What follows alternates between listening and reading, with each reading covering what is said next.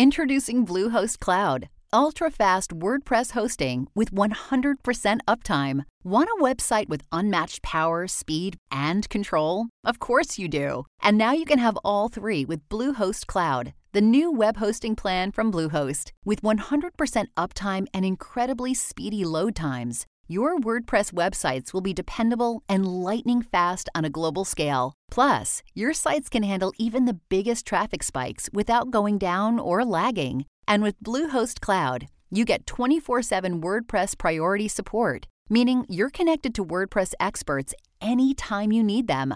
Not to mention, you automatically get daily backups and world class security. So, what are you waiting for? Get Bluehost Cloud today by visiting Bluehost.com. That's Bluehost.com. Oh,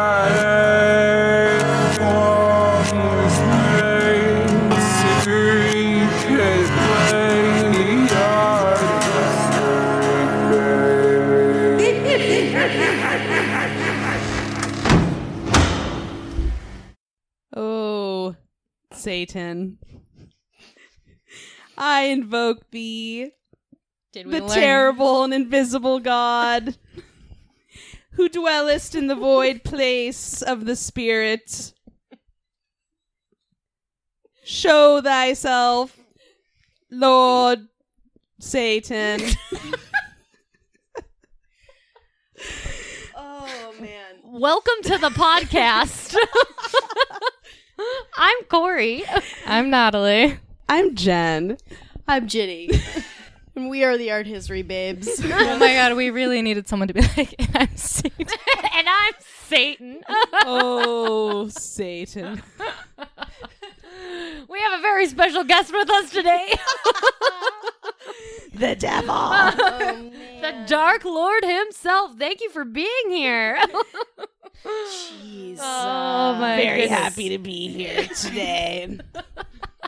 oh man. So it's we're doing spooky season content. We're doing all sorts of spooky season content. And today's topic is the really, you know, the Lord of the spook. Like the it's like Lord of the Dance. But Oh. Michael Flatley. You got Ginny's attention.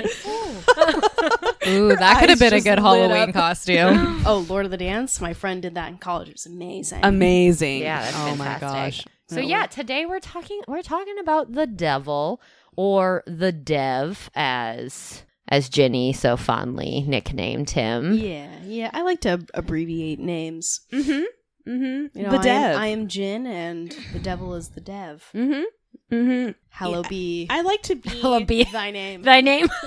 I like to be on on a close, you know, nickname basis with the Dark Lord himself. Um, yeah, yeah. yeah, yeah, yeah. You know, because uh, that way, you know, you can just drop off formalities and just really get down to the nitty gritty. Sure, Yeah. sure, sure. Um, and that's what we're going to do today. Mm-hmm. There's so much to unpack. Oh Lord. Oh Satan. oh, Dark Lord. Yeah. oh goodness. Yeah, I mean, we can start at the beginning, if there is a In the beginning. beginning to Satan. On the first day, The dev. the- Um, the God made the heavens and the earth, and then isn't that the, isn't that the beginning? Like- That's uh, Genesis, right? yeah. Hey. No, Satan stuff. comes later. He Yeah. Yeah. He's a and that's interesting. We're going to talk about that. He's we're going to talk about the invention Yeah. of mm-hmm. yes. Satan. And and just like disclaimer, I'm no theologian. No? Uh no, no. I'm going to talk about some origins in the Bible and I wasn't raised Catholic or Christian or anything, so I wasn't raised to believe in the devil. So like when I'm talking about it, I it's gonna sound like light and trivial. That's not to make light for people for whom I don't think they're listening anymore, Jen. I think all those people left if they so? even Yeah, tried. okay. You know what? When Jen started do- evoking Satan at ah, the beginning, They turned it off Right. real quick. They're like, no, no, no, left. no, You're no, right. no. Okay, I was trying to be all like, No, no, no. know, No, that's man, good you know what? thought. That's If you- really good that you do that because you believe in the devil, you know, what I believe in is the power of the fucking human mind, and maybe that's real for you. He just like kind of turned into like Matthew McConaughey a little. there's a I little feel bit of that Matthew he in you. believes in the devil. I Why? believe in the I don't devil. know. I just feel like he. I don't think he believes in the devil. I believe in the devil. The devil is cool. Imagery of the devil. Um, Yeah. As far as a real devil that is in my ear telling me to do things, that's just me, baby. Mm. That's just that's just my shadow self telling myself to do bad things. Taking full Um, credit So that's my own personal devil. Sure, Um, sure, sure, sure. So, but sure. with that nice disclaimer, um, we let's get into it. let's, let's, get let's into talk the history about of the devil. the history of the devil. Yeah, I mean, ultimately, yeah, like we're talking about this from an academic perspective, the same way you'd learn about the devil if you took a like Old Testament Yes. course or like, you know, Mhm. you learn about it academically, not as a person of faith. So that's what Yes. we're doing here. Thank you. You said that so well. I was trying, and then I just got. the the sentiment was lovely. Thank you. Thank you. Yep. All right. So Satan first appeared in the Old Testament, the Hebrew Bible, but he is not an evil figure in the Old Testament. Rather, in the book of Job. God, what a good name, Job. Job. Whoo! Satan is an angel who just argues with God about whether Job is faithful or not. So like the phrase devil's advocate, that's basically what that means. So it's it's not an evil figure, it's just a figure that is arguing f- kind of for the sake of having a counter argument, for like having a debate. So Satan in Hebrew, or Satan, I believe is how it's pronounced in Hebrew, um, oh wow. means the opposer. So the opposer is still God's dude, though. He's just pointing out the ways in which humankind can betray God. Hmm. And the snake that tempts Eve in the Garden of Eden is commonly thought of as Satan, but a lot of biblical scholars actually think Genesis predates the idea slash character of the devil. But then once we move on towards the New Testament, which was written around like 2000 ish years ago, Satan becomes evil. And he's viewed as a corrupter of those who were once faithful to God.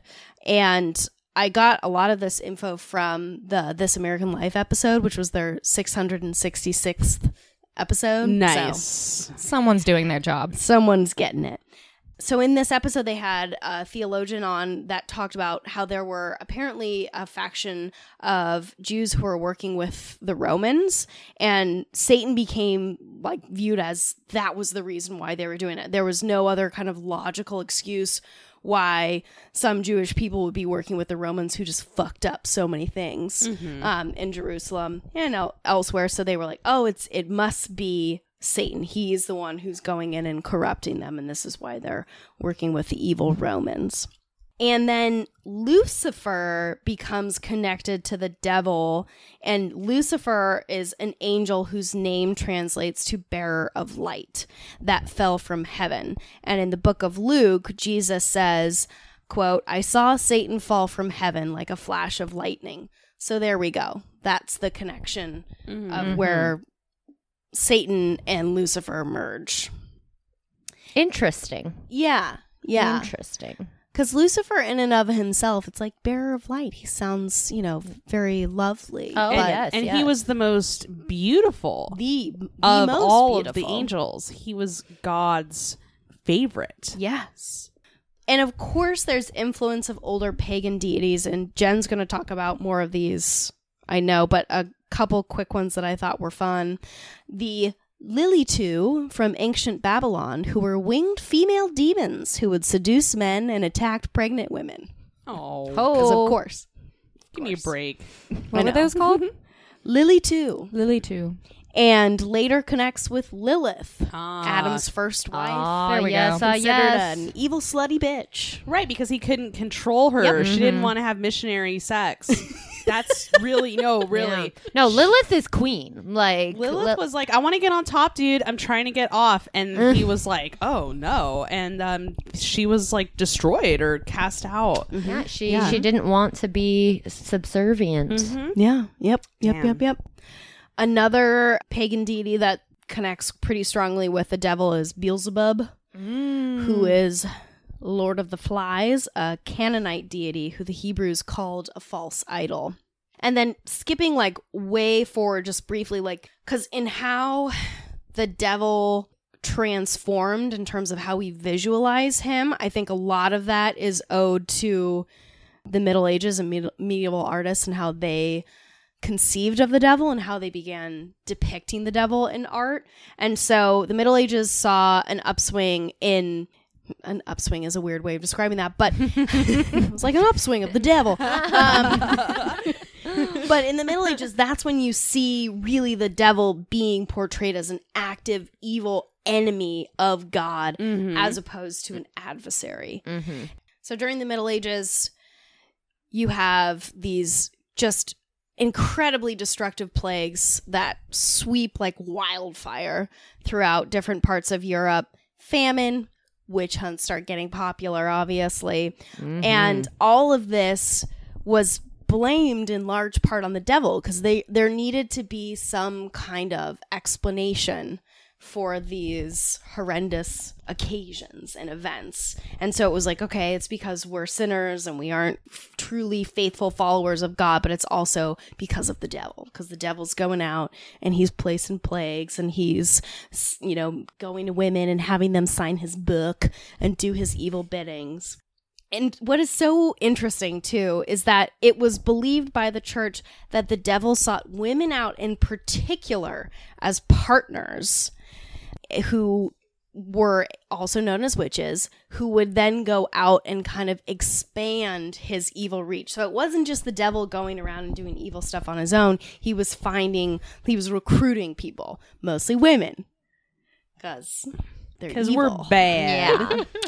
I mean, like, I just keep thinking of throughout because we just had our conversation on witches, Yes. and then now we're having this conversation on the devil and the way that relationship is often portrayed throughout history. And I keep being reminded of like, like kind of the dynamic of like cults. Like the Yeah. devil is the cult leader, Yes. and then the witches are like the followers. Right. Like I feel like there's, I don't know, there's something there between Yeah. that, it, like, And like the way that dynamic is presented. Totally. And the devil gets to a point where it has so many followers that the devil doesn't even have to do that much. Yeah, anymore. So yeah. it's like, you know, Charles Manson didn't actually fucking kill anyone. Yeah, exactly. But he had enough followers that they Mhm. went out and did that shit for him. Mm-hmm.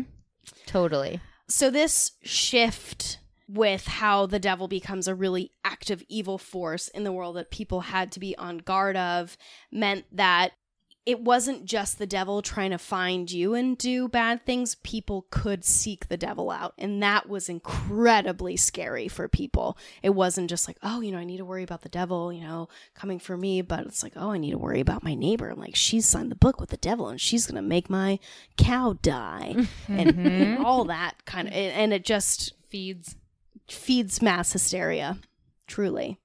And it was viewed that that's what the devil wanted. Yeah. The uh, fun colloquial term for that is satanic panic. Yes. There's been many satanic Oh, pa- panics over There's- history, most recently in the 1980s. Mm-hmm. Not that long ago. Yeah, the 1980s. Like, Woo. in the United States, huge satanic Do you panic. think we'll see another one in our lifetime?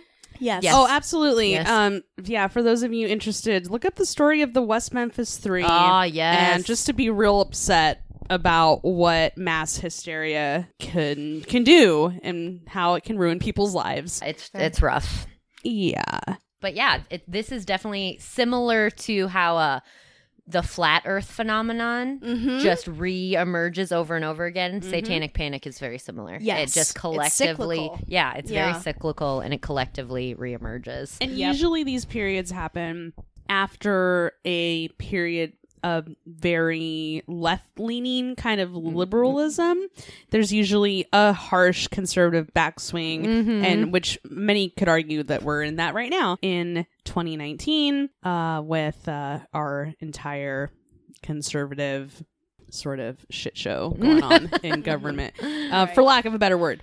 Yeah. Right. Yeah, no, it um I mean these things they definitely they just arise at times of uncertainty. They Yes. arise when tensions are high. Right. And yeah, exactly there tends to be like yeah, like a liberal push or a progressive push, I'll, say, as opposed to liberal, like a progressive push and then there's a conservative pullback and Mm-hmm. in the in this push and pull, yeah, we have people challenging whether or not the earth is you know actually round or uh, trying to blame everything um, bad that happens on satanists Yeah, you know yeah. like it's uh, it's an interesting collective reaction Mhm. for sure there's a, Mm-hmm. a fantastic stuff you should know episode on the satanic Yeah. panic of the 1980s Mm-hmm. you should all check that out too That's it's so really good good. Yeah. So we have our history of where the devil comes from, um, how he has appeared in these scriptures. As far as how he looks, I feel like that is Yeah. a Mhm. topsy turvy story. So much variation. Yeah. So um, I think that for many of us who grew up in Western society, we grew up thinking that the devil was this little red, naked imp with little horns and a mm. pointy beard and mustache and maybe pitchfork. Yeah, pitchfork uh, with the little pointed tail, maybe some cloven hooves. i was a devil for halloween one year Oh, little cute little blonde devil that's cute. I would love to see a angel, picture half of that. devil. Do you guys remember that costume? dual nature baby Wow, duality. um, so I I've always just I I didn't grow up religious really. My parents sort of made me go through the motions of getting the um my Confirmed my all that, confirmation yeah. well for the first communion and then the confirmation and all that jazz and so i did a lot of the catholic stuff but i never felt i always kind of understood it as like well this is just something that you do and i just have to memorize these prayers but i never really felt any real fear of the devil but my my partner grew up extremely religious and uh, is no longer. And we've talked a lot about how the devil figured into his upbringing. And um, so when he was a kid, he found it very hard to feel so afraid of this ridiculous looking character of what we associate with the devil. And he had a very good story about why his youth pastor his youth pastor explained why the devil looked so ridiculous. And so he said that the youth pastor told him that the devil's represented as this silly, cartoonish character because this is an attempt to fool you into thinking that the devil is this cute little um funny character that's just silly and kind of harmless because then you get used to the devil. And hmm. then you're mm-hmm. more susceptible to the devil's influence Yeah. because you think that he's just this funny harmless cartoon character but actually he is just grooming you into accepting his image and therefore you are more open to being influenced by uh, his true evil nature. Yeah. Um, so, needless to say, my partner has a lot of trauma um, Sure. uh, relating to being raised in this way. But that was just such He an is not interesting kind Yeah. of story. And it got me thinking about how have we represented the devil over time? And just right off the bat, I need to give credit to, I think, my art historian crush, a lovely man by the name of Alastair Sooke, who is adorable. And he is in a documentary called How the Devil Got His Horns, a diabolical tale. And it's a BBC documentary and it's pretty interesting. I urge you all to watch it. It is just super fascinating, but it traces this history of the devil as we know him in religious imagery and iconography and trying to find the roots of how we came to associate the devil with this look of the horns, the uh, maybe red skin or Mhm. overall just a horrifying appearance. And one of the most interesting aspects of this documentary is when he goes way, way, way back and brings in pagan imagery and iconography.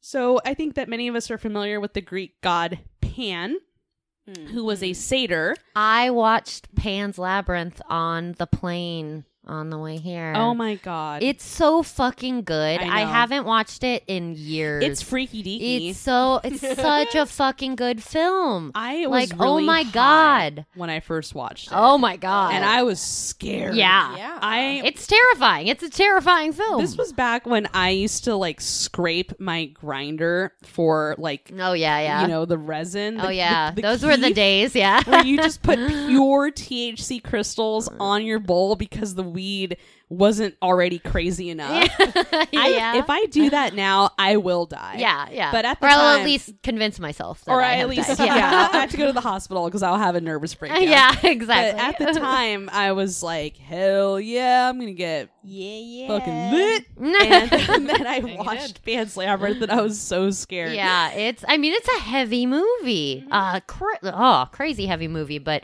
Guillermo killed it with that one. Oh, Fucking God. what a beautiful movie. amazing. Anyway, watch Pan's Labyrinth if you Yeah, haven't seen it. What are you everyone, doing? get go watch it. it. Get on that. Jesus. Pause this and go watch Pan's Labyrinth if And you come haven't back. seen it, and then come back. So Pan is a satyr. A satyr is a creature from Greek and overall just pagan uh, mythology. These are animals that are hybrids, usually with the upper torso and head of a man, but maybe with some horns. Usually they have beards, and they have the lower bodies of a goat.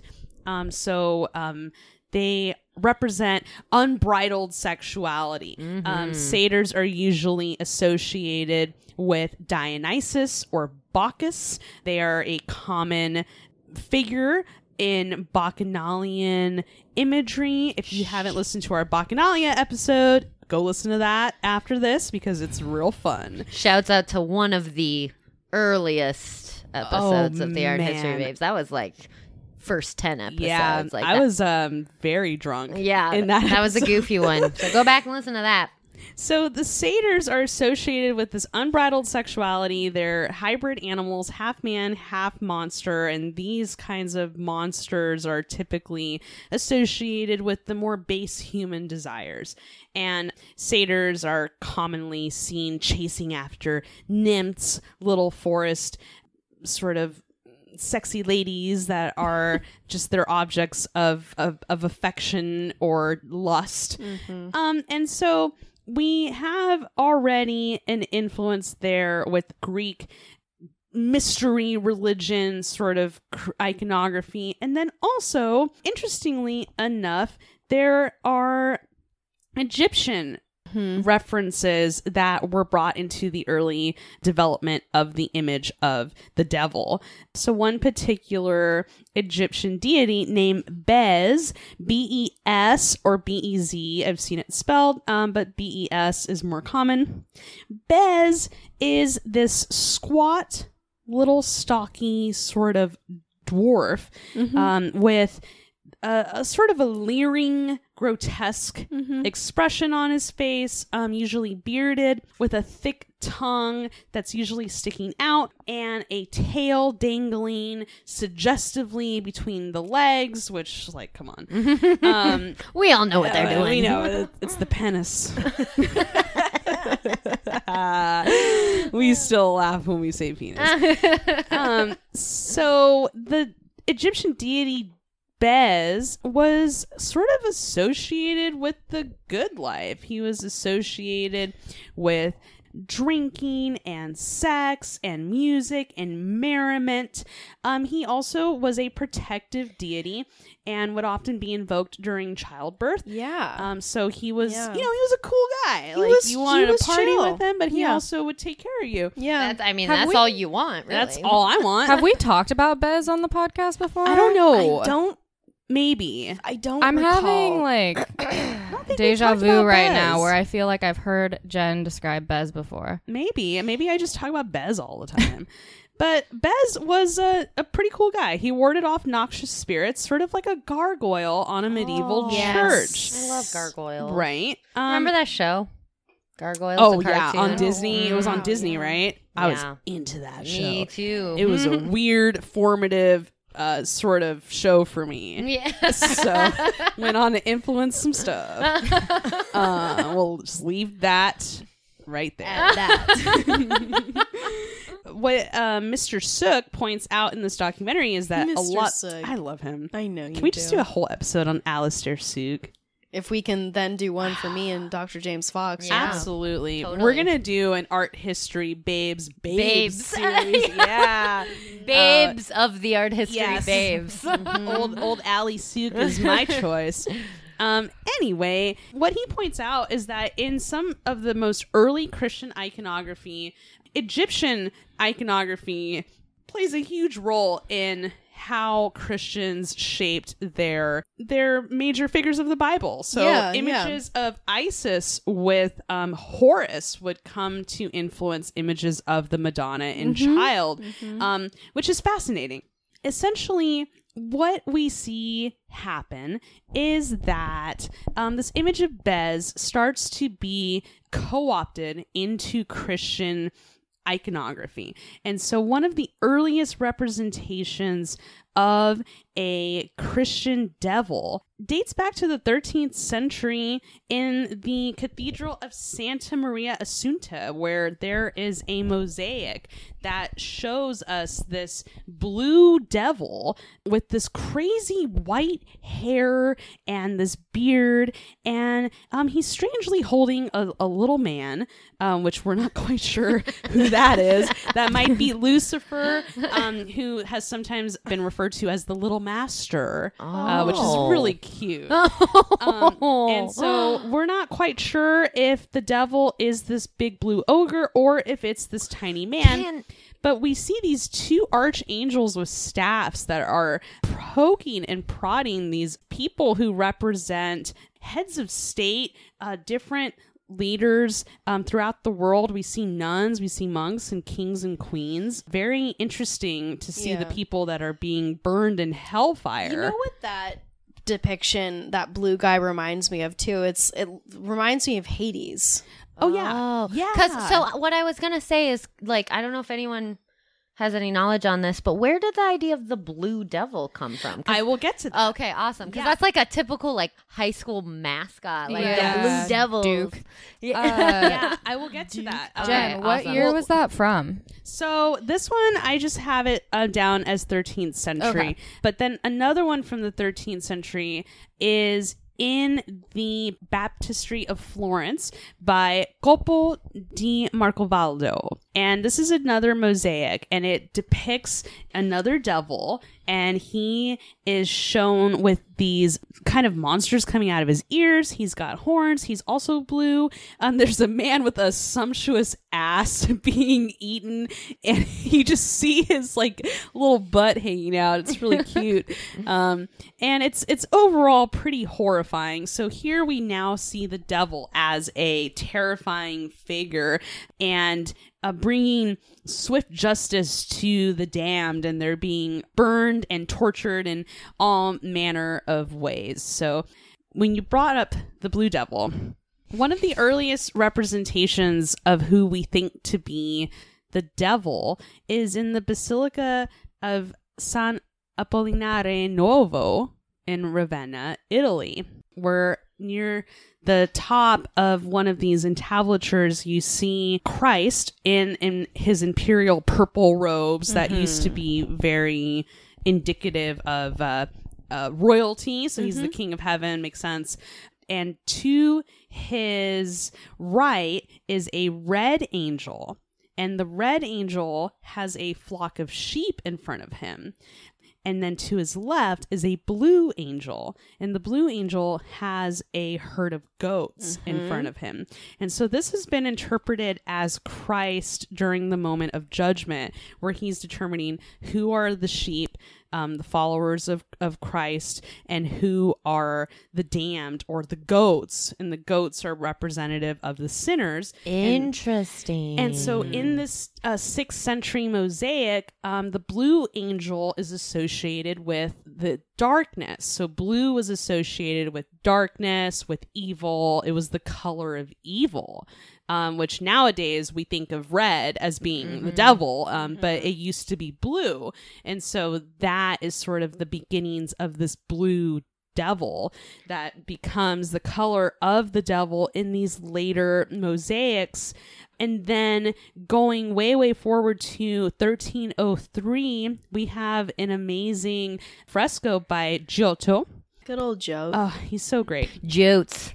And Giotto gives us one of the most like horrifying images of the devil and it's this big blue ogre yeah. um, he's gargantuan. He's shown eating the damned and also excreting them out of his bum bum. just shitting them out, so he's eating them and shitting them out. This is such a trippy, isn't it? trippy work. Like I, it's very like Boshy. Like Yes. it's Oh, very yes. Hieronymus Bosch. Like I, yeah, I'm very, I'm very into this. And for those of you listening, uh, when you look at the images here, I urge you to find some details of this particular panel in the uh, mural cycle. It's called "The Devil and the Damned in Hell" by Giotto. And it's just wild. I can't believe this is from 1303. right? It's hmm. amazing. That's Dude. wild. Giotto was the best. He started making art like really, Giotto was the like- best. He's really credited as like bringing the world into like three dimensional space, Yeah. like from this adding sort of weight to yeah, figures from this like, sort of two dimensional world that we see in these earlier mo- mosaics and other medieval works. So the devil starts to become solidified more and more as this horned, scary entity that lords in hell and is sort of just the orchestrator of torture and chaos and is going to just torment you for the rest of eternity while you burn in hell. Um, so the figure of the old kindly Bes who just wanted a party really gets conflated with satyrs, gets conflated with just other manifestations of pagan iconography into this devil, which makes a lot of sense because the Christians are mm-hmm. coming into their own as a powerful ruling body at this point. Totally. And especially like early Christians when they were still somewhat of a minority religiously, like it, it's a way to like take these pagan gods and figures from mythology and be like, no, that's not a real thing. In fact, we're going to incorporate it into a monster. So it's just a way of kind of asserting like the dominance of Christianity or like their defeat over paganism Mhm. which they carried on for centuries in a lot of different ways. But that's why you see a lot of these this like hybrid pagan deities morphed into these like monstrous, devilish, demonic Yes. figures. And then finally, near the end of this sort of 14th century, 15th century period, um, moving into the 16th century, we have a uh, mural cycle in San Brizio. Um, the Last Judgment cycle of Luca Signorelli, uh, which is super. Um, I don't This know. is kind of horny. It's kind of horny. it's kind of like porno. Um, this is Yeah, it's super um, interesting. Absolutely, just a writhing group of bodies that are being tortured. the use of color is Right? fascinating. Yeah, it's very sadomasochistic. You see a lot of um, naked bodies writhing and, and sort of, you've got these humans that are being juxtaposed with these demons that look human. So we're starting to see the emergence of a human devil. A devil or demons that are almost indistinguishable, other than the horns and the wings, from the humans that they are um, tormenting. And on one panel, there is a horned devil um, with red horns that is um, uh, speaking into the ear of the Antichrist, uh, who appears before the moment where Christ comes down and and casts the sinners to hell and brings up the the righteous to heaven. Mm-hmm. So at this point, when we're we're like at 1499 to 1504 is when these frescoes were completed. We have seen the devil go from just straight up ogre monster in hell to a a human devil, someone who looks very much like they could just be another human being. Um, so it's a interesting trajectory, bringing in lots of influences. So that is a little bit of a history of where this iconography of the devil comes from and where we sort of end up around the Renaissance. I feel like the different depictions of the devil, like as a demon or like as a human, are just tapping into different fears. Exactly. like different fears in the human psyche, like fear of the other or Yes. fear of yourself or your neighbor, or like what people are capable. Like it's just it's, Exactly. it's almost as if the devil is a human creation to get people afraid of what they don't understand. it's almost like that. Weird. Almost let's like take a break that. and think yeah, about let's that. yeah, thought. a let's break. ponder on that. So ponder and uh, enjoy these ads. All right. So back to the dev and some poetry. I love poetry. Oh my god, me too. Well, some some poetry I love. You know, Mm, no. I don't know if this is the exact poetry that you're thinking of, but it's good. It's classic. So, Dante Alighieri was a 14th century poet from Florence, and he wrote famously the Divine Comedy. You guys have probably heard of it in one facet or another. But it was an epic poem made up of three parts the Inferno, the Purgatorio, and Paradiso. So basically, hell, purgatory, heaven. And just a little background um, the writing of the Divine Comedy really coincided and is linked to Dante's exile from Florence. Yeah. Yeah, so he was fighting to help to help keep Florence independent from papal control, and he lost. So Pope Boniface the Eighth. I can't read Roman numerals. Eighth Where where is it? at the top. Yeah, that's eight. Know your shortcomings. Pope Boniface the Eighth excommunicated him, and he wasn't allowed in his home, which is a huge bummer. He's a sad boy. Can Yeah. I ask a question? Yeah. Sure. Why? because he was trying to keep Florence from being ruled by the Pope. I see. So it And the was Pope was like, "Get out of here." Yeah, They it were was all back. about exiling. Yeah. All about it. Okay. Which is Uh, better than being killed, I guess. Yeah. yeah, I suppose. right. I, I mean, yeah, I'd be f- like, yeah, I'll Yeah. go somewhere where I'm wanted. Like, you know, like, I don't need to be. I know where I'm not wanted. exactly, exactly. And out of this tragedy, he wrote a massive poem that has more than 14,000 lines. wow. Yeah, each part of the poem, so each third is made up of 33 cantos, which are basically just little chapters, little poetry chapters. And then there's a 34th in the Inferno, which we're going to talk about. Fun. Ooh. Fun. And each canto has between 40 and 50 three line tercets, which is a poetry word. Tercet. Ah. Terse it. Um, Terse it up. So, I think the way I'm going to do this, because you guys can see the images that I'm going to be talking about in the doc. So, I think I'm going to read Dante's description of the devil. Ooh, yes. And then you guys can look at those first two. Yes. And then we can talk about them a little bit. not William Blake. Or Uh, no? yeah, Are we that's looking one of at- them. Okay, got Mhm. it. Okay, got it. I love William Blake. He's got some weird ass art. I know. I'm just like so into it. There's that really good William Blake meme I found one time where it was like William Blake stands like a visionary. And then it was like William Blake poetry, like Tiger, Tiger, you are neat. Seeing you is a real big treat.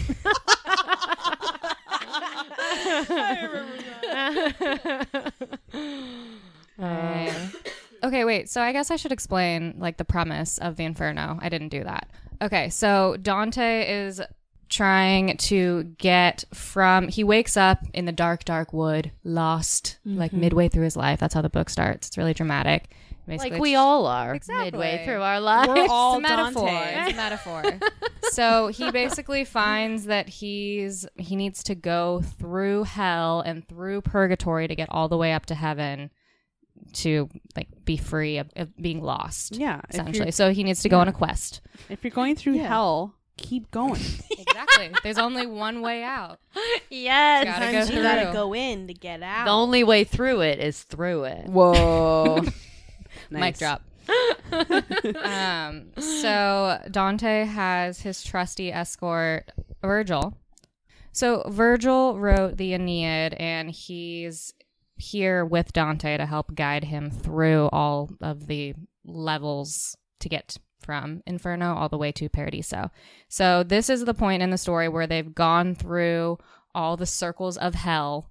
They've gotten to see everyone in hell and why they're there and all of these kind of awful, torturous situations. And now they've finally arrived to the base of hell where they find Satan. And here is how he describes him. O reader, do not ask me how I grew faint and frozen then. I cannot write it. All words would fall far short of what it was. I did not die, and I was not alive. Think for yourself, if you have any wit, what I became deprived of life and death. The emperor of the despondent kingdom so towered from the ice up from mid chest that I match better with a giant's breath than giants match the measure of his arms. Now you can gauge the size of all of him, if it is in proportion to such parts. If he was once as handsome as now he is ugly, and despite that raised his brows against his Maker, one can understand how every sorrow has its source in him. I marveled when I saw that on his head he had three faces one in front, blood red, and then another two that just above the midpoint of each shoulder joined the first. And at the crown, all three were reattached. The right looked somewhat yellow, somewhat white. The left, in its appearance, was like those who came from where the Nile descending flows. Beneath each face of his, two wings spread out as broad as suited so immense a bird. I've never seen a ship with sails so wide. They had no feathers, but were fashioned like a bat's, and he was agitating them so that three winds made their way out from him, and all Cocytus froze before those winds.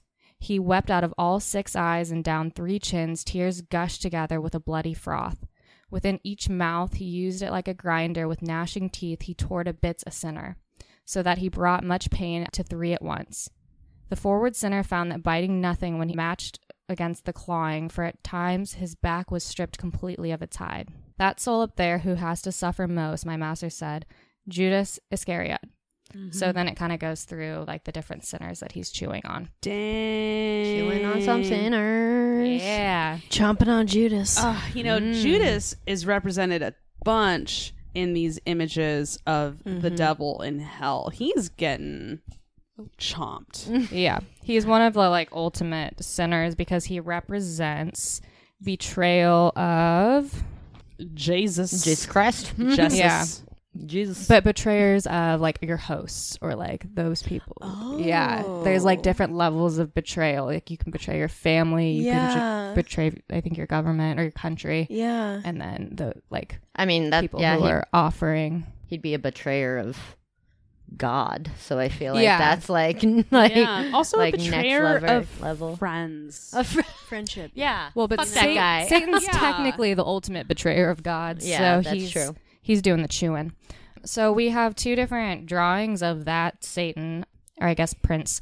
One is a painting. Yeah, actually, now that's kind of interesting because Judas was like the ultimate betrayer of Jesus. Jesus is, in the Christian tradition, God. Like he's God's son, but he's also God. Yeah. So you would think that Satan Would Eh, be down with would. Judas. You'd think they'd He'd be, be like, bros. hey man, like be my second in command. may, yeah, you think they'd be one in like you think they'd be on the same level, but instead he's chomping him. No, you know why? yeah. Because Tell Satan, he never got over God. He never got over it. Oh my god. And he still loves him and serves him in hell. By chomping. On his betrayer. So you're kind of right, but the way that I read it interpreted is like Satan never had his own like Satan never had his own power. He was just fooled into thinking he had power because he had power through God.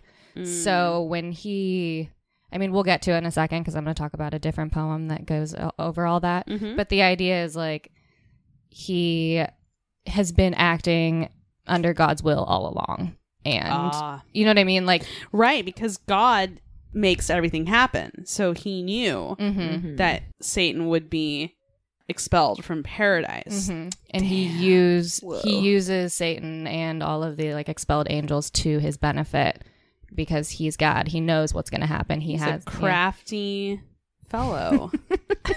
Indeed. Mhm. So this painting by William Blake is you can kind of see he has like the three faces kind of in silhouette.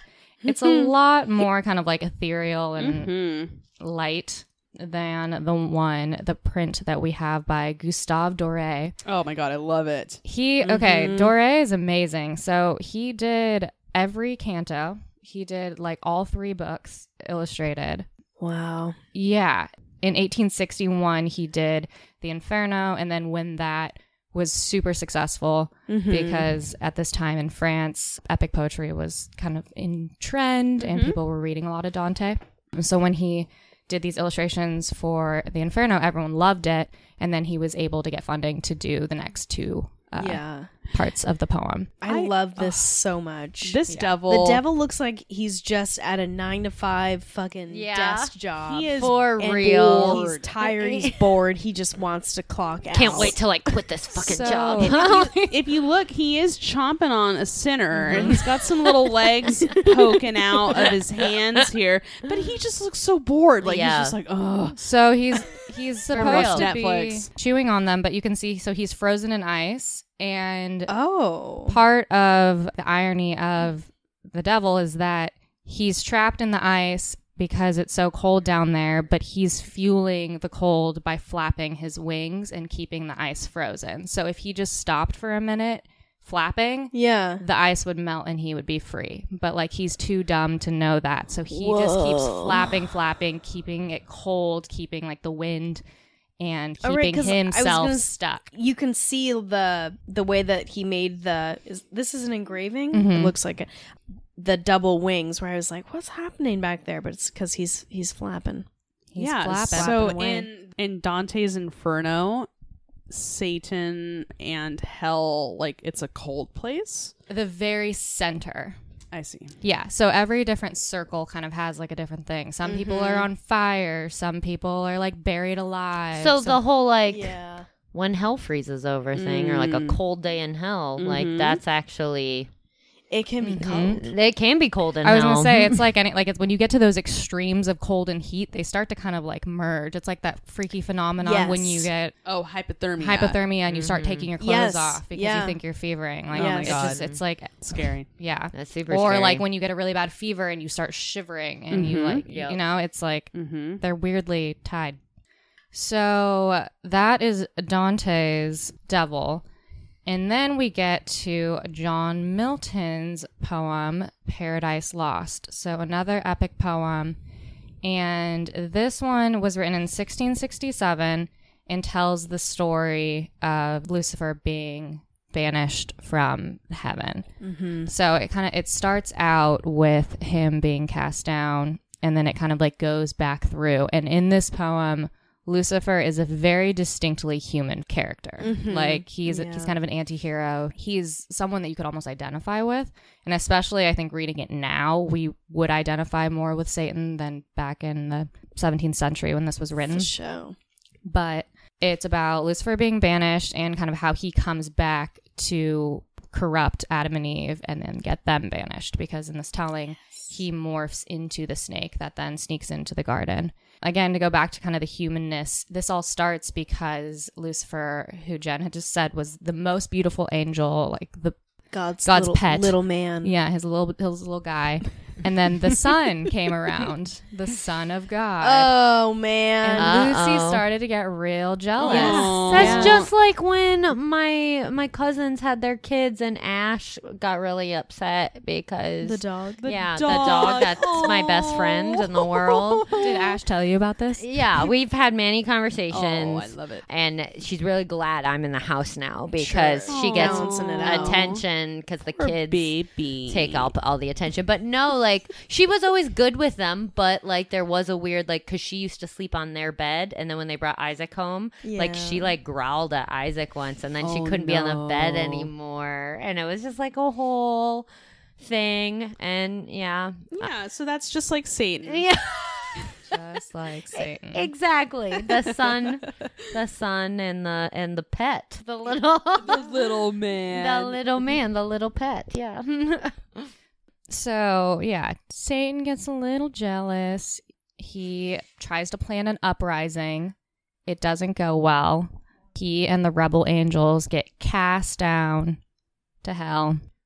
And that's kind of like the whole poem is like Satan's plight. And Mhm. again, very illustratable. So, again, William Blake and Gustave Doré both did illustrations for Paradise Lost. wow. I know. Fascinating.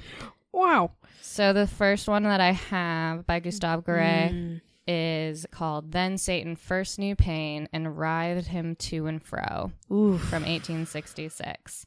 So in these ones, he's still beautiful. Like when, Right. when we saw him in Dante's poem, by that time he was described as as ugly as he had been beautiful. So, Yeah. you know, his beautiful angel wings had turned to bat wings. He- He's become like a Poor a monster. He's dumb now. Mm, yeah. Um, so things have gone bad, but this is still back early on when he first messed up and had this angelic appearance. So the passage that goes along with this one is Then Satan first knew pain and writhed him to and fro, convolved, so sore the grinding sword with discontinuous wound passed through him, but the eternal substance closed. Not long divisible from the gash, a stream of nectarous humor issuing flowed, sanguine such as celestial spirits may bleed. Hmm. So, I mean, he's kind of like going through this.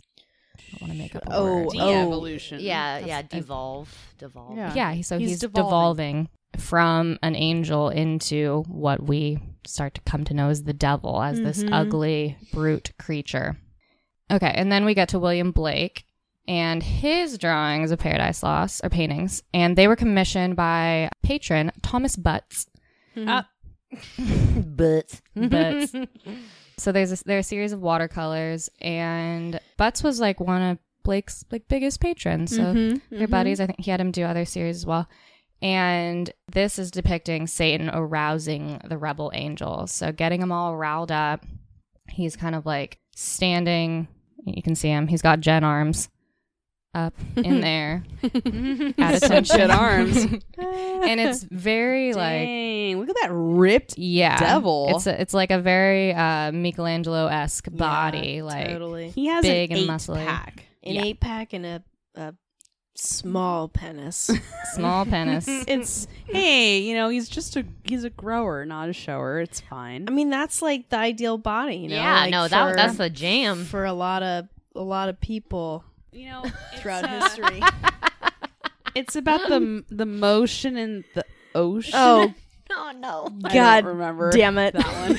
I don't. Hmm. Oh goodness. that might be a good transition into sexy Satan. I mean, this is a sexy Satan. So, I mean, we keep calling him Satan and Lucifer. Um, In the and- dev. In the dev. I mean, they're all. Lucifer is how he is known before he's expelled. Yeah, when he's an Mhm. angel, he's Lucifer. And then we were talking about it earlier. It, it's so like nuanced, but Beelzebub in Paradise Lost Mhm. is another angel. Yeah, Beelzebub Oh. is. yeah, is a separate. Interesting. So he's like one a of the demon. lesser Got it. demons. Yeah, Yeah. yeah, yeah. So He's Yeah. like uh, Satan's right hand man. Yeah, in hell, um, he has a legion of of demons that he can delegate to. Yeah, there's definitely been a lot of just conflation of like the different There's a lot of things. Yes. stuff. demons, daemons. Daemons. There's a lot of demons out there. Well, I think it's because people are generally talking about it from a place of fear, not like yeah, just trying to get it factually correct. Yeah, or trying to understand it. Yeah, They're just like, I'm just really scared of this it's all the devil. creature. Yes. Yeah. It's all. Um, It's all the devil, exactly. Yeah, I mean, so we've got Blake really gives us a super sexy Satan, and that brings us onto the subject of the fact Should we? that Sorry, should we take a break really quick before we're kind of? did my very good segue. Please, sorry. Seg- segue.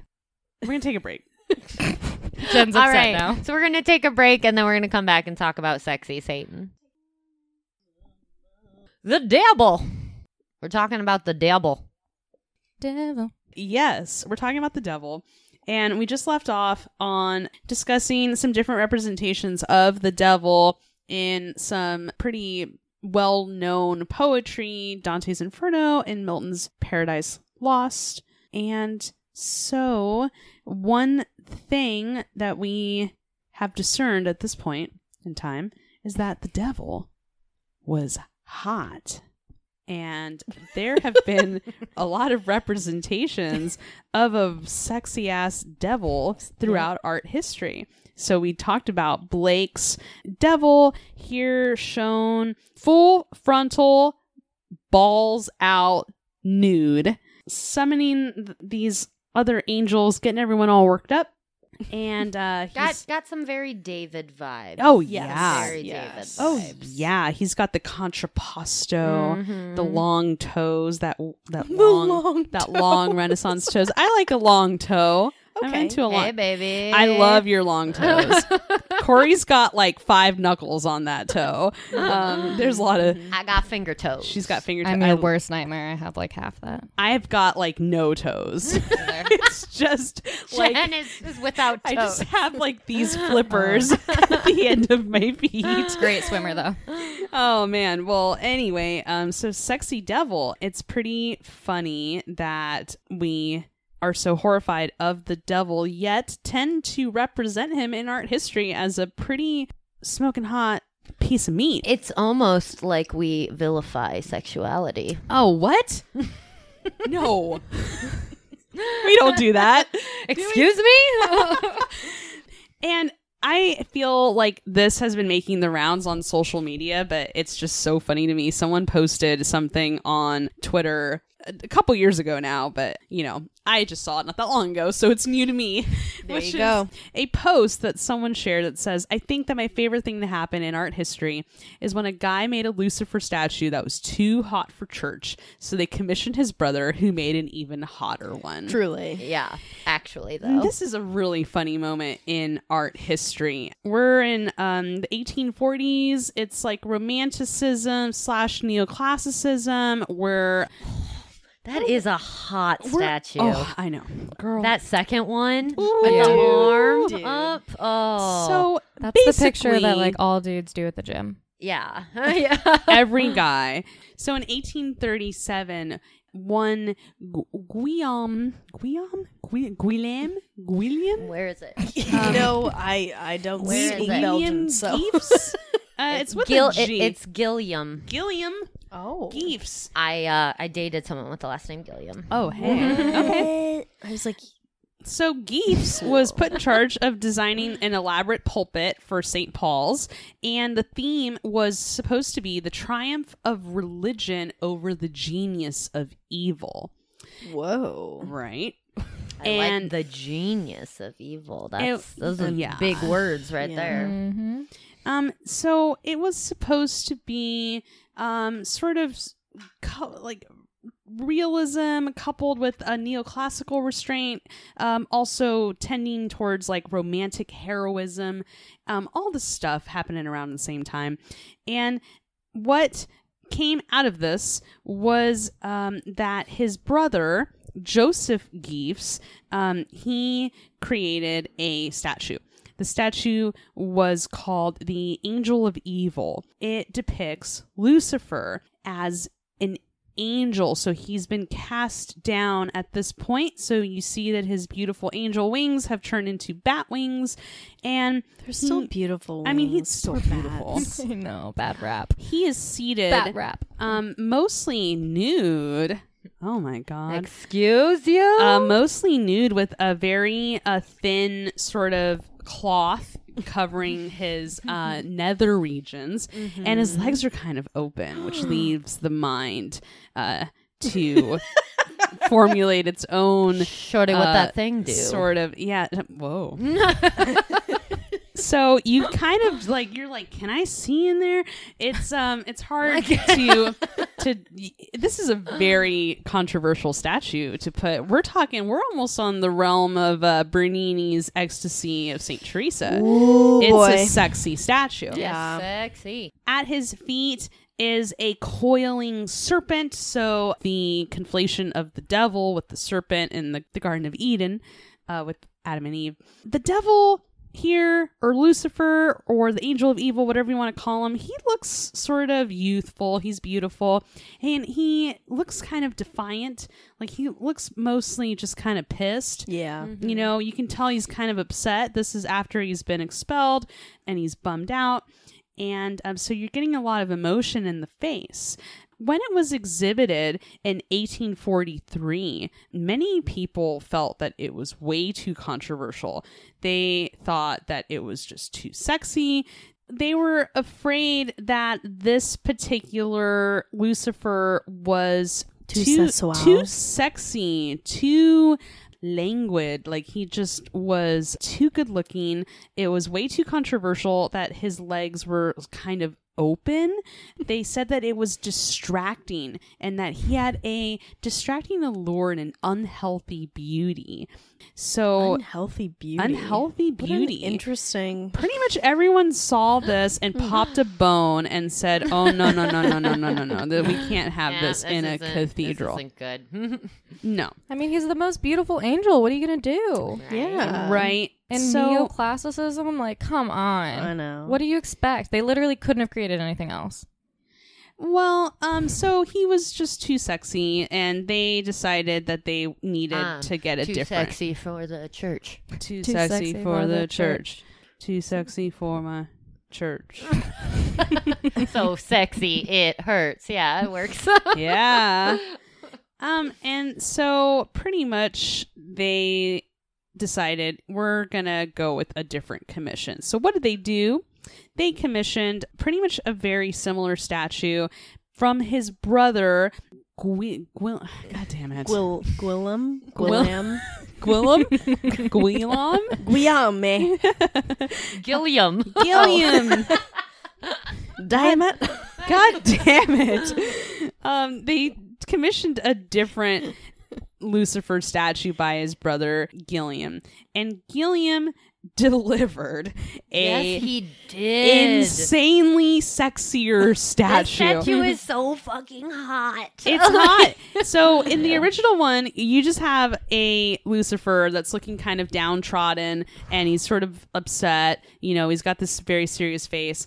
In the um second version, we've got a Lucifer that's got his arm up. So you're seeing all of the Do you think that was like the invention of that pose? yeah, that pose. This Yeah, is like man. the first. Right, like he's got his arm up on He's his starting to head, put man bun and in. he has like eighteen abs, and you see like every single sinew of muscle. And like the chain is like on his And he's foot in is, like, kinda bondage. hot. Yeah. um, down at his feet.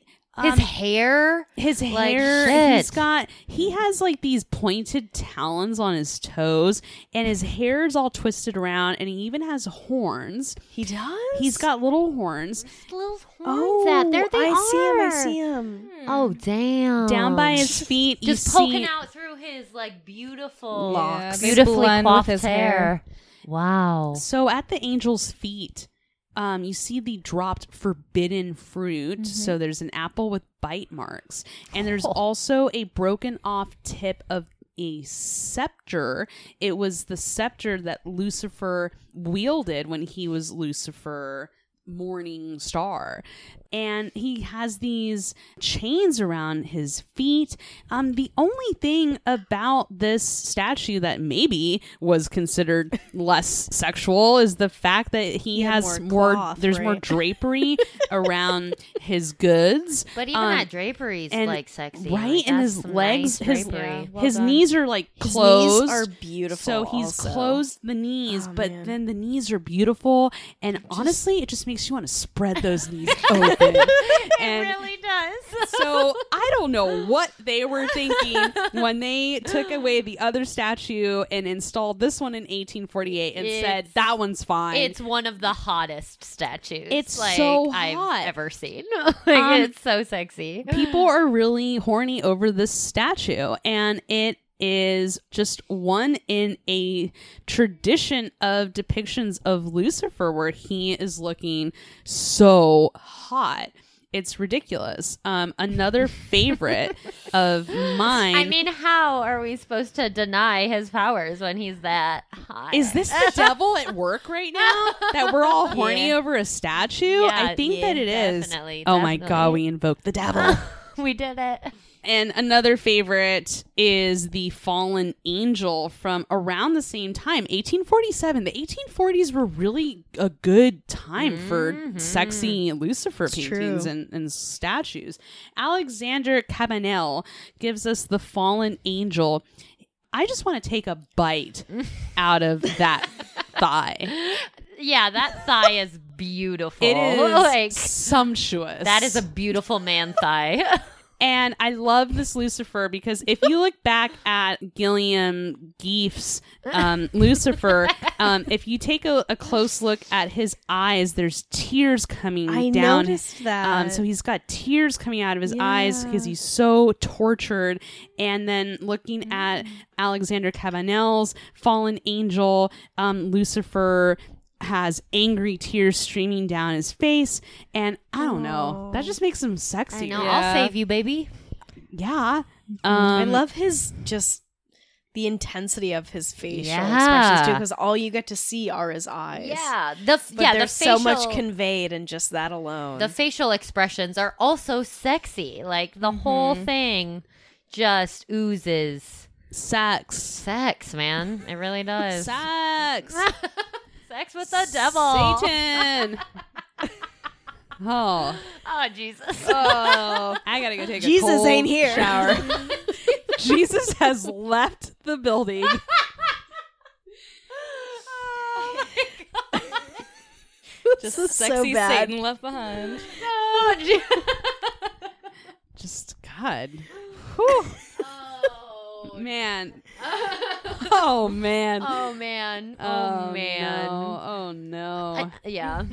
so I mean, I'm like, should I? I don't know. Like, should I talk about Jesus being sexy? I don't think that's a nah, good. dude. Let's not do that. Let's not go that direction. I don't think that's no, good. no, no, no, no. Oh, Oh, man! All right, Okay. well, I think I need to stop talking about sexy Satan because um, I've worked myself up. yeah, and here. I mean to be fair, it's not your fault that these artists chose to depict Satan in a way that is objectively hot. Like, I didn't do that. I, I mean, like the whole like Milton illustrations around that time and all that stuff. Maybe it was just like Paradise Lost came out. People read about Satan in this like way that they could relate to. They had like a mm-hmm. Satan character, like a fully developed Satan character, because he's kind of the main character in the whole book.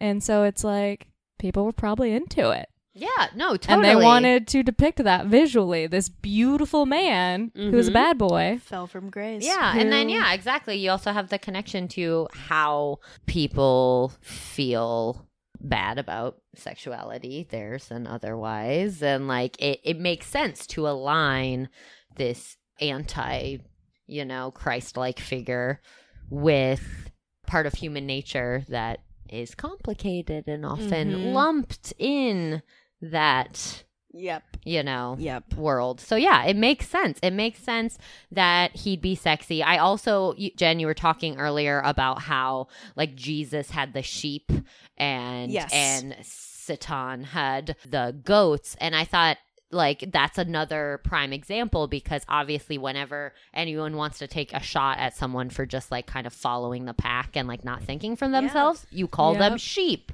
right? But the goat figure is kind of the figure of thinking for yourself and mm-hmm. being mm-hmm. independent. So you have this bigger theme of being like a, an individual Yeah. and like that aligns with the devil and images of the devil. So yeah, exactly. Like wanting to represent him in this very sexy way that humans were going to respond to in that way cuz it's objectively hot. Like it you're you're pulling on those same Yeah, ideas. of know? humanism, like all these Mhm, things that are going on. People are starting to look in a different direction for their answers. Yeah. and Yeah. compelling figure. Right? right. That's a compelling figure. That's thigh. Whew.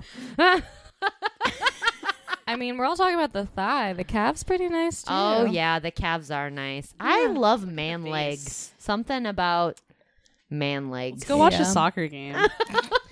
Soccer boys are are it. Yeah. Yeah, yeah, for Soccer real. men. Boys soccer. Soccer. Yeah, no, choice of words. not boys.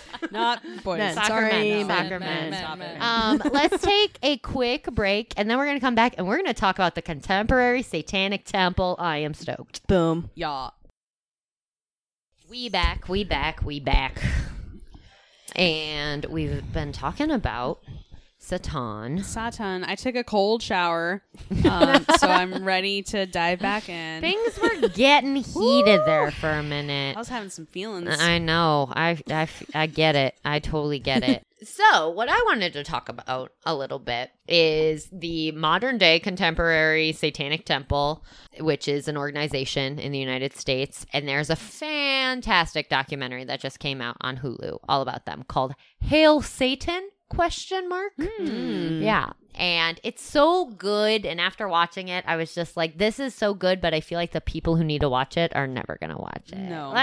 Like, which is like a Yeah. super bummer because, you know, you, you might know about the Satanic Temple, you might not, but there it's a hugely misunderstood organization in just about every way. They are entirely non theistic. In fact, it's part of their belief systems that you kind of have to be an atheist, um, which is like, if it wasn't for that, like I'd want to be a Satanist because everything else about what they do, I'm so on board with. But they're they're non-theistic, and they're really more than anything, they're a political activist group, more so than a uh, religious belief system. And what they do is they have used the image of Satan to promote issues, political issues such as separation of church and state is a huge one, just like egalitarianism, personal liberties. They're basically using this imagery and have have adopted it into their particular like belief system, political belief system as a way of kind of calling out hypocrisy in the church and approaching issues with separation of church and state because the United States is obviously supposed to be a free religious country. You're supposed it's supposed to be you know all faiths welcome kind of situation. However as we know Christian doctrine does dictate a lot of what goes on in the United States politically which is not in line with what the United States was founded on. So it was founded by Lucien Greaves and Malcolm Jarry. And Lucien. Lucien, yeah, that's definitely like a I love that name. yeah, he adopted that to uh to uh connect to the dark lord for sure. And really they see Satan as as an abstraction, as connected to a lot of the ideas we just discussed in this episode. He represents independent thought. He represents like, you know, this kind of personal independence. He mm-hmm. he is representative of those things. So it's basically a group of essentially atheists that kind of take it to a new level by adopting actual imagery and like kind of creating a belief system around their form of atheism, which is really interesting and fascinating because atheism I think is hard for people to to connect with sometimes because it is such like this big bla- like blanket Right. idea. Yeah, that and there's also a like obnoxious following of uh, yeah. people who self-identify as atheists and are also just insufferably annoying. Yeah. So, you know, that makes it a bit difficult to rally behind anything um, Mm-hmm. under like a non-secular lens. Yeah, yeah. And what's amazing about this group is is they're out there doing work and like fighting the good fight. They've done so much social work and political work and that's basically what they are. They're like an activist group that's like seeking. You can also read them. There's an element of like kind of being trolls that's going on here Sure. but like in my opinion not in an annoying way. It's in a way that's trying to bring light to hypocrisy Mm-hmm. and that i think is incredibly valuable. Like they're not being trolls for the sake of being trolls. Like there is a much bigger idea surrounding their doctrine and their ideas. Well, and also it's really important to defend the separation of church and state Right. because we have seen that this is more of just, I don't know, an idea that is not taken as doctrine in the United States. Most of the big issues that we're fighting as far as make you know abortion or how we mm-hmm. don't have stem cell research or all of these things are because ultimately as much as the founding fathers advocated for a separation of church and state we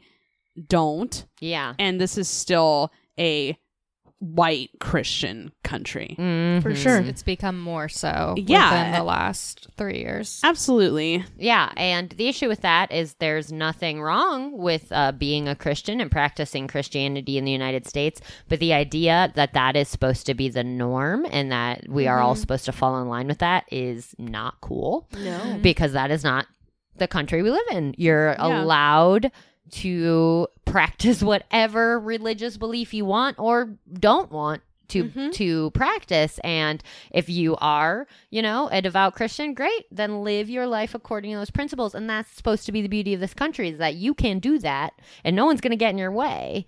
But we are in a, a space where um, there are a lot of politicians that lean that way and and their religious beliefs shape how they shape laws mm-hmm. and Yeah. shape policy and it is very it's just unfair. It's it's it's really like it's a very limited view of what this country represents and in the people and the belief systems that exist in this country. Yeah. And the satanic temple basically that's the the ethos they're working with is they they take satan as this abstraction that basically stands for rationality skepticism speaking truth to power even at great personal cost. Which is hmm. literally the character of mm-hmm. Gilfoyle in Yeah.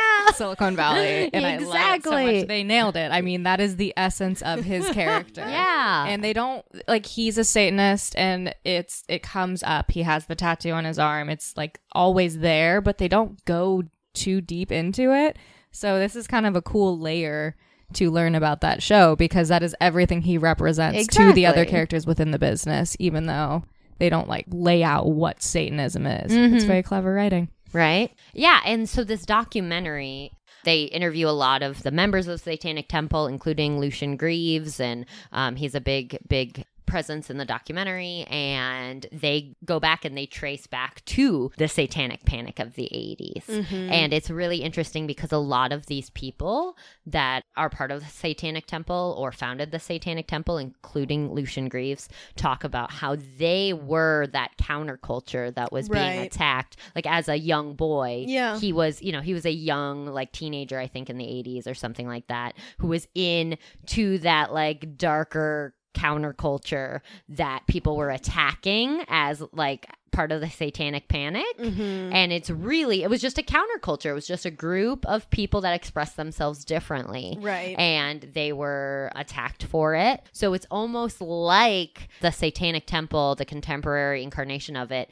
stems directly from the Satanic Panic of the 80s. Yeah. Like, because a lot of those members were part of that. And so they took that iconography, that Mm-hmm. imagery, that language, that visual language, Yep. because they saw how it affects people, how it gets people worked up. Like they saw how people, you know, feel about Satan. And so they take this imagery to serve a much bigger political purpose. Yes. And mm, so many people do not take the time to understand that. I know. and it's Yeah. really really a shame. You know, you don't have to agree with what they're doing, you don't have to be a member of the Satanic Temple, but to blatantly not know what they're doing or like not understand actually what their message is is like it just it just further speaks to the hypocrisy and Mhm. the issues with you know we're supposed to be a country that allows for religious freedom of all kinds and the reaction to the satanic temple i think proves what an issue that is Yeah. currently Yeah. Well, in a country where Christianity reigns supreme, people don't even need to take the time to go research or learn anything about it. They hear the name Satan and they think That's they know all they everything need to they know. need to Yeah. know.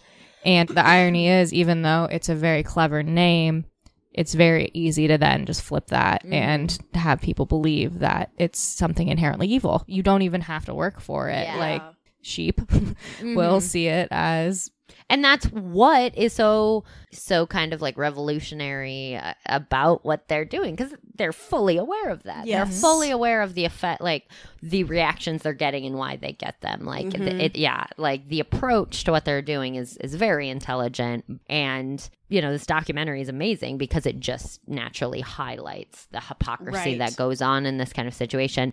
Um, for example, so one of the big they've done they have really done so much good work, so much political work, but we're going to focus on one issue because it involves an actual piece of artwork.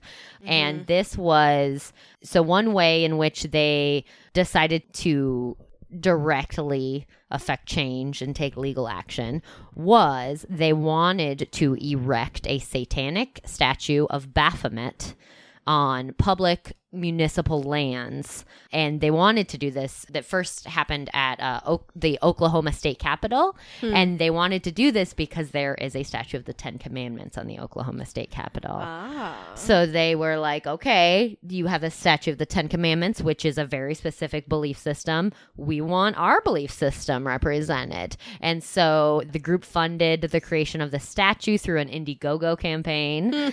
and the statue is, it's fantastic. It's, it's an image of Baphomet uh, created by Mark Porter, and it's based on a drawing by Eliphas. Levi, and it is a bronze sculpture depicting Baphomet, a goat headed angel winged creature.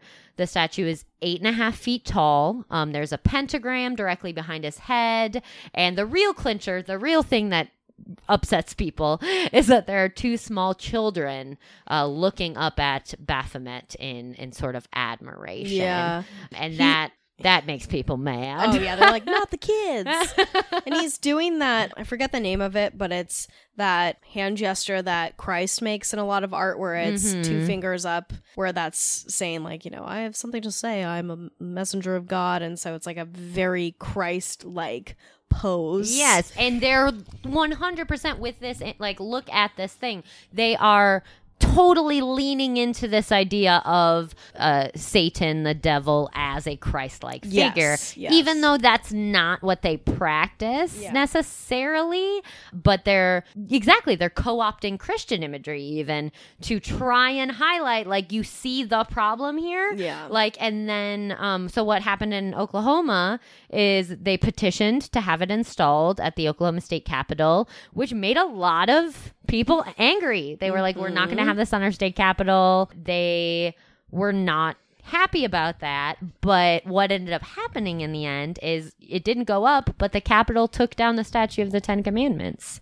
And that's all they wanted. Yeah. And then they re- they withdrew Mm-hmm. their their petition because they just wanted an equal representation. Right. And it's a yeah, it's a place of government and there's Mm-hmm. no like if we truly are a country that believes in separation of church and state, there's no space for a Christian icon on that Right, space right. or any other religion. If you're going to put one religion, you better put Mm-hmm. all of them, you know? And that was the underlying idea. So, you know, just kind of some like badass rebellion basically is what they're is what they're here for. And there's a lot of other interesting stories so i would definitely recommend watching that documentary hail satan because it goes super in depth about some other things they've been involved in but also the statue of baphomet um, might actually be familiar to you if you have watched the chilling adventures of sabrina god. on Netflix because a statue very, very similar stands in the main hall of the Academy of the Dark Arts. And this is actually a uh, controversy. And um, the Satanic Temple uh, sued Netflix, and they made a chu- they made a chunk of money off of it. Like Netflix didn't have rights to that artwork, and they made some money. And then now they're the Satanic Temple is given credits in Sabrina for that artwork that they created. Oh man, what a it's pretty good. what a world we live in. so many layered things. um yeah, so I guess ultimately like however you feel about the satanic temple, like you can feel however you want, but I just feel like it's important for people to understand what they actually are yes. Sure. before ha- you know Yes. casting some kind of judgment Yeah. upon upon them. Yeah. Good rule of thumb for like anything. For life, yeah. yeah. yeah. Especially if you're like especially vocal and like passionate, you mm-hmm. know, do your research. Right. Like find out what you're yelling about before you start yelling. Yeah, exactly. Mm-hmm. And yeah, they're they're an interesting organization. They really are. And and yeah, and it's also the documentary is really interesting because they kind of also po- point to like any religious organization, they end up getting kind of trapped in some of their own dogmatic issues. Sure. Which is really interesting because, you know, they're also fighting against that, but yeah, it's it's a great documentary and I think a very interesting organization and f- man, the fucking devil. the dev. There's so many layers. The dev. We release the Oh Satan. Thank you for gracing Get out of us our room with your presence during this episode, but you can leave now. Get out of here, Satan. Stop turning us on. It's weird. this, is, this is weird. It's just getting it's getting weird. Um, any last words before I do a listener mail? Um, Hail Satan. Devil went Hail down to Satan? Georgia. Question mark? Hail Satan. Hail Satan. Hmm. yeah, I mean, we'd we'd love to know your guys' thoughts on the imagery surrounding Satan. Um, The dev. the dev, our our boy, the dev. But yeah, spooky, spooky, spooky time. Yeah. Yep. I think we're also going to construct a uh, devil inspired playlist after we finish we sure this are. episode. There's so much material to draw from. Yeah, so hit hit our Spotify. We got those uh art inspired playlists for you. It's pretty much my entire Spotify is just it's all this. So I'll just pick a song or two. Send over to you. All right. So, listener mail. This comes to us from Amy. And the the subject is response to the XL episode colon Shaquille O'Neal. Oh oh shit. Oh no, we left him out. All right. Hi, art history babes. I've been listening to your podcast for almost a year now. I've always wanted to write in, but wasn't sure what to write until today. I listened to the XL Art podcast today and have a cool fact I thought you'd like to know. We do. We do want to I know. love cool facts. I'm a huge fan of Shaquille O'Neal. Mm-hmm. Obviously. like, Shaq, come on. Plus, I've had a huge crush on him since I learned that he curated an art exhibition called Size Does Matter No, he did not. for the Flag Art Foundation in Manhattan. no, he did not. He did. best. I love that. I'm gonna look it up right now. I live in Chicago. Me too. Let's meet up. And got to see part of the exhibit at the Chicago Art Ex- Expo that happens in the fall every year. Um, yeah, Corey, I know you just moved to Chicago. The expo is definitely a must see. The show featured work from Ron Mueck, so I was excited to hear Jen describe how unsettling his giant baby hyperrealism sculpture made you feel in person. Mm-hmm. I thought this quote from a New York Daily News article was so cute, I wanted to share. Another artwork I picked is this incredible big man sculpture by Ron Mueck. I immediately said that we had to have it just because it seemed so unbelievable. It would even make me look small. Shaquille O'Neal. Wow. Right. And then a little asterisk crying. It's so cute. It is though. um, and then there's a link to the article. And then P.S. Also, I just like to say thank you so much for your podcast. I'm an art nerd who got my BFA in photography at Northern Illinois University. I took a lot of art history classes on my adventure, changing my major three times from art education, art history, and then staying with my true love photography. During the week, I'm working as a cleaner for an eco friendly company that employs a lot of artists. This podcast keeps me entertained while dusting around Alexander Calder sculptures, tiny Jeff Koons piggy banks, Ansel Adams prints, and mural paintings in people's kitchens. Thank you for helping me feel like I'm not w- wasting my time in entropy after graduating. Still looking for a more creative job, but going to gallery openings on the weekends until I find an art job that has health insurance. Uh, good luck. Uh, yeah. Preach. Yeah, we're sending good vibes your way because that is an issue. Um, but yeah, I just love this. I love the uh, yeah, I fucking love Shaq. Like this is such a great, This a so great, great. connection. I'm looking here at this art exhibition and some of the featured artists Chuck Close, Anselm Kiefer, Yes, Jeff Koons. I mean all of those are big. Those they do big artwork. Oh man, so cool. Cindy Sherman. Wow. I I feel like I learned something new about Shaquille O'Neal today. And I'm really happy when I learned something new about Shaquille O'Neal. And if you're listening to this Same. episode and you don't adore Shaquille O'Neal, just go do a little more research. He's because so cute. He's precious. I hope that He's nothing comes great. out that would make me upset with Shaquille O'Neal. so no, it's like Shaq, saying if you're listening, please. you you better not. you better have not. you better not have. there you go. I'm Shaq. I love Shaquille O'Neal. Is that your Shaq impression?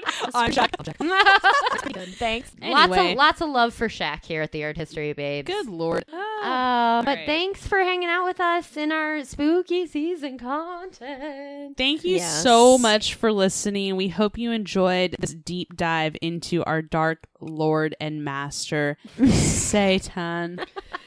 Oh, Oh, man. Satan. Satan. Goodbye. Goodbye. Yeah, Lucifer, be be with me. And all that shit. exactly. Bye, y'all. Bye. Uh, happy Halloween.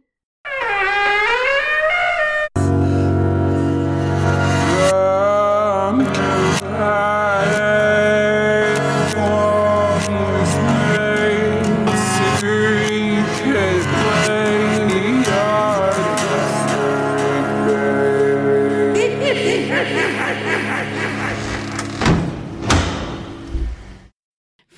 uh, St. Paul's Cathedral in Liege. I believe this is uh, Belgium.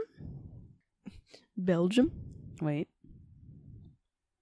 Where is it? Where's Liege? nope. Where? In Belgium. so, in St. Paul's Cathedral in Belgium, they had a sort of a not a contest, but they can I just start over? I'm fucking this up.